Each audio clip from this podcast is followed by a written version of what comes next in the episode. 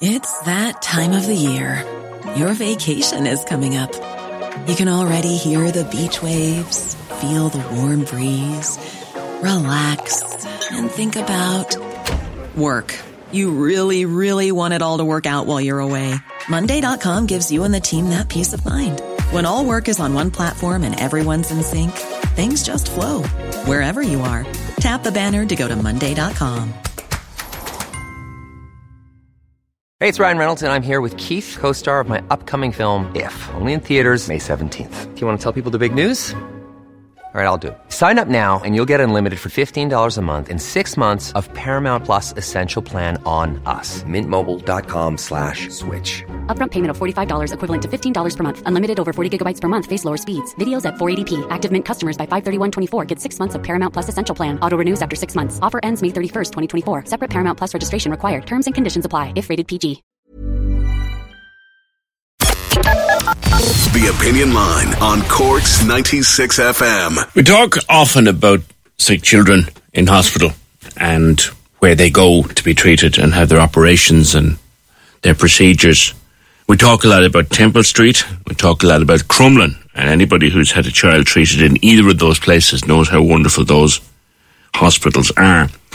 But there's a move afoot, as it were, to get a hospital of our own here in Munster, up near the CUMH. And one of the men driving that project is Dr. David Milan, who is a consultant paediatrician and interim clinical director for paediatrics at CUH. And he joins me on the Opinion Line. Good morning, David. Morning, PJ. How are you? This would be something similar, wouldn't it, that we'd have our own? Is it a 78-bed unit? Yeah, well, we've always had a long-established paediatric service here in Cork. Yeah. So we've had a big department here in CUH for years, and one in the Mercy Hospital as well. And what we're doing is we're amalgamating both of those services into a single new fit-for-purpose building on the CUH campus. So it's always been here. We've always delivered great paediatric care in the region. But the hospital, the area, the wards we're working out of are very dated, and they're not really fit for purpose anymore. So, as you said, there a lot of media attention about the Children's Hospital in Dublin, and rightly so, and it's needed for the country. But the reality is that in this region, of children admitted here to Cork every day of the week, less than 2% of them actually need to go to Dublin.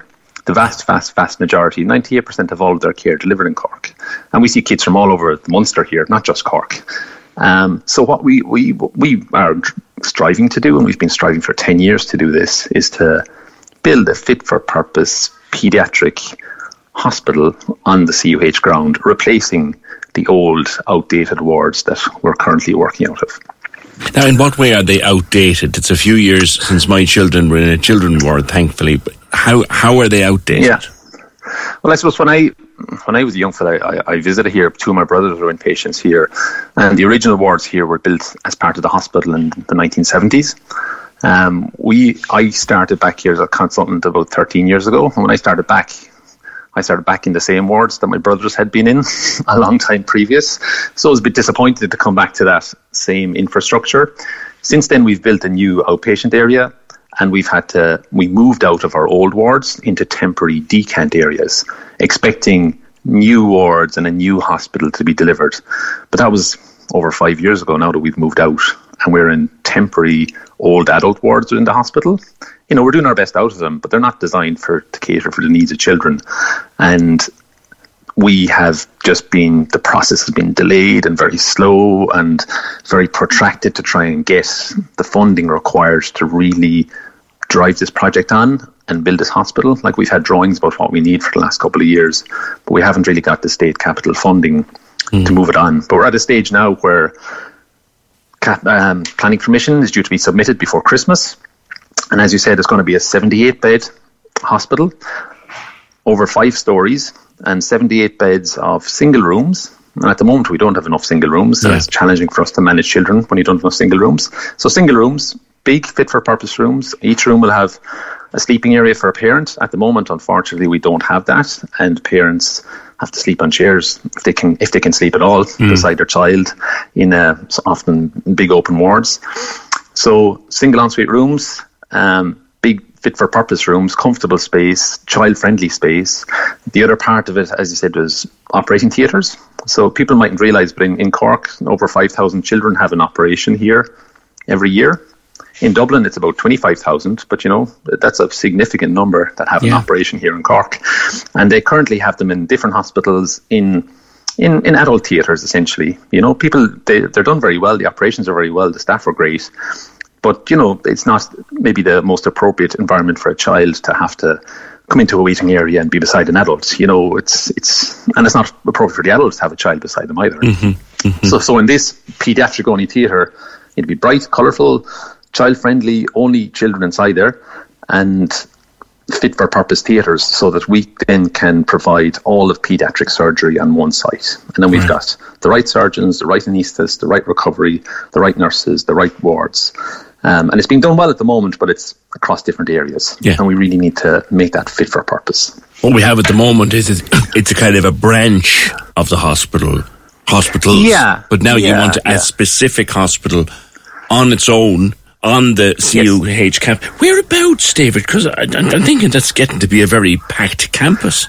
It is a busy campus, but if you know the layout, it's essentially where the old paediatric wards were, which they're kind of vacant now at the moment. So there is an area there that there is space. Okay. There's a bit of a storage area behind it. So it needs a bit of work. It needs a bit of excavation. When you go in, you go in the front and you go downstairs to where the old children's wards were. Yeah, yeah. Okay. Essentially, it'll be in that area, right. But it'll be up much higher than it was. So originally, it was a single-storey ground floor space. We built a new day unit and outpatient area, I'd say about 4 or 5 years ago, that we're working out on now, which is great. But the wards are just very dated and they're in a different area. So we're spread out over 3 different areas of the hospital now at the moment, which makes it challenging for us as well to deliver services there. So it makes it much easier and much better and much safer for everyone if we're all in the one area. Yeah. And the other part we'll have in this one area, you know, it'll have dedicated outdoor space for children, courtyard space. We need to make nice and friendly. The other service that will, so when it's operational, paediatrics and the Mercy will close down and move up here, so we'll all be on one site, and the haematology oncology unit that is there will be part of this build as well. So that's children who have cancers, who have a lot of their care delivered in Cork already, which is great. So if we have a child with leukemia, let's say, that we diagnose here, they might have to go to Dublin for maybe the first 2 weeks or so, but then they get their chemotherapy and all their other therapy over a year or two delivered currently through the Mercy, and that then will relocate up here. And those children, because they're more vulnerable, they'll have their own separate entrance into the building, so they won't have to come through the main hospital. They'll have their own dedicated entrance, and they'll have, again, big, large isolation, fit-for-purpose rooms, because currently even the area in the Mercy they're working out of, people do their best, but it's cramped. It's not as big as it should be. So that will be delivered as well. And the other important piece we're trying to deliver is radiology, so diagnostics, imaging. So currently as well, it's in CUH, you know, the X-ray department is old, it's outdated, it's bursting at the seams. So we're trying to get a space within the building where we can put an MRI scanner just for children, and again, make it friendly. It can be a bit of a daunting experience for a child to go through that, but if it's a friendly, nice environment, we hope to deliver that. So that's where we need support for just what we're doing at the moment. They're trying to get a bit of awareness out there for the public. And we will need a bit of support and help with this, because other building projects we've been involved in over the years, you might get capital funding for the bricks and mortar. Yeah. But you mightn't get it for the MRI machine or for getting your theatre the way you really want it to be. You might get the basic spec, but we need to get it the best spec we can get. See. And that's why we're asking. How much could all this cost, Dr. Milan? Yeah, I've been asking that question a few times. When we were discussing with estates maybe a couple of years ago, initially it was approximately 65 million. This was before theatres were part of it.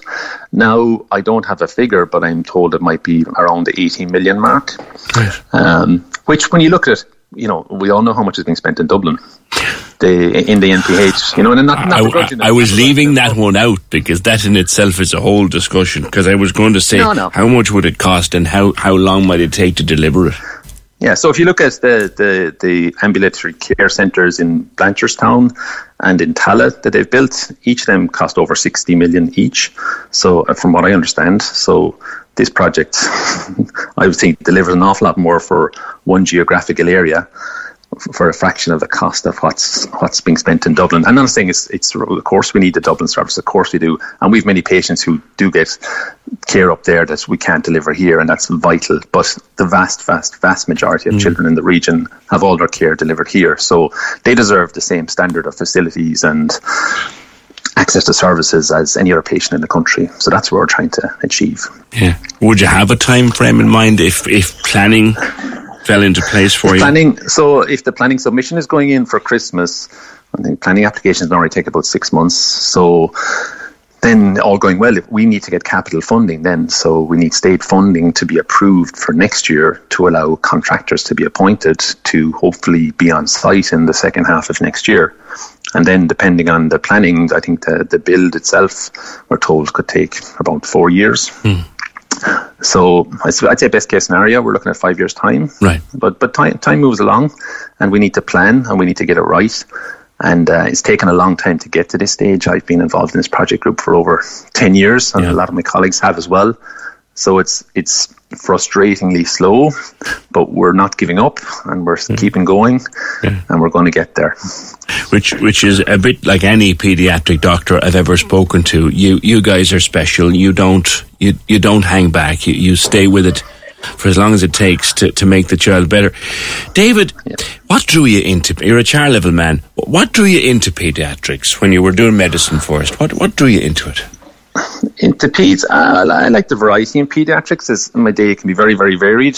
You know, I could see my first patient might be a 2-day-old who's just been discharged from maternity hospital, who's got some issue, jaundice or poor feeding, whatever. And then I might have a 15, 16-year-old who has cystic fibrosis or some other chronic condition, and all types of things in between. So, you know, dealing with children of all ages, everyone is different, and it's challenges and it's interesting, and you get a lot back from it. You know, thankfully, the majority of children with acute illnesses turn around quickly and improve quickly.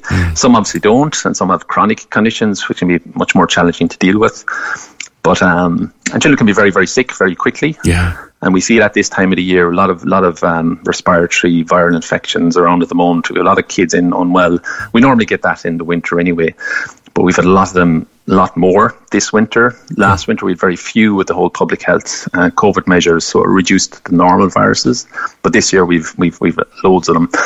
So those kids can get very sick very quickly, and some of them do need supports to get through that. But thankfully, the vast majority will also turn around quite quickly. So that's very rewarding, you know, and it's exciting and it's different, and there's certainly different challenges every single day, so it's not boring at all. I imagine. And I think any parent who's ever had the need to bring a child to hospital appreciates the work of pediatric doctors and nurses and the whole crew, because it's not just the doctors and nurses. Pediatrics is a vast... No. We've had doctors, nurses. We've got health and social care professionals. You know, occupational therapists, physiotherapists, speech and language therapists, psychologists, cleaners. We've got great play specialists. We've great teachers. You know, everyone works together. The cleaners, everyone's thankfully, you know, friendly on the ward and everywhere. And we interact a lot with the rest of the hospital as well. You know.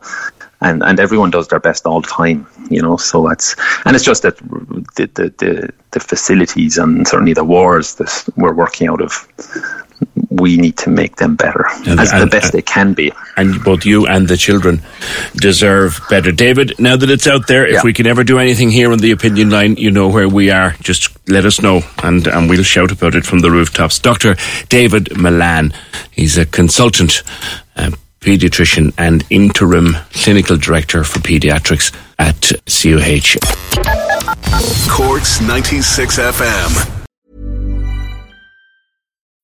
When you need mealtime inspiration, it's worth shopping Kroger, where you'll find over 30,000 mouth-watering choices that excite your inner foodie. And no matter what tasty choice you make, you'll enjoy our everyday low prices, plus extra ways to save, like digital coupons worth over $600 each week. You can also save up to $1 off per gallon at the pump with fuel points. More savings and more inspiring flavors make shopping Kroger worth it every time. Kroger, fresh for everyone. Fuel restrictions apply.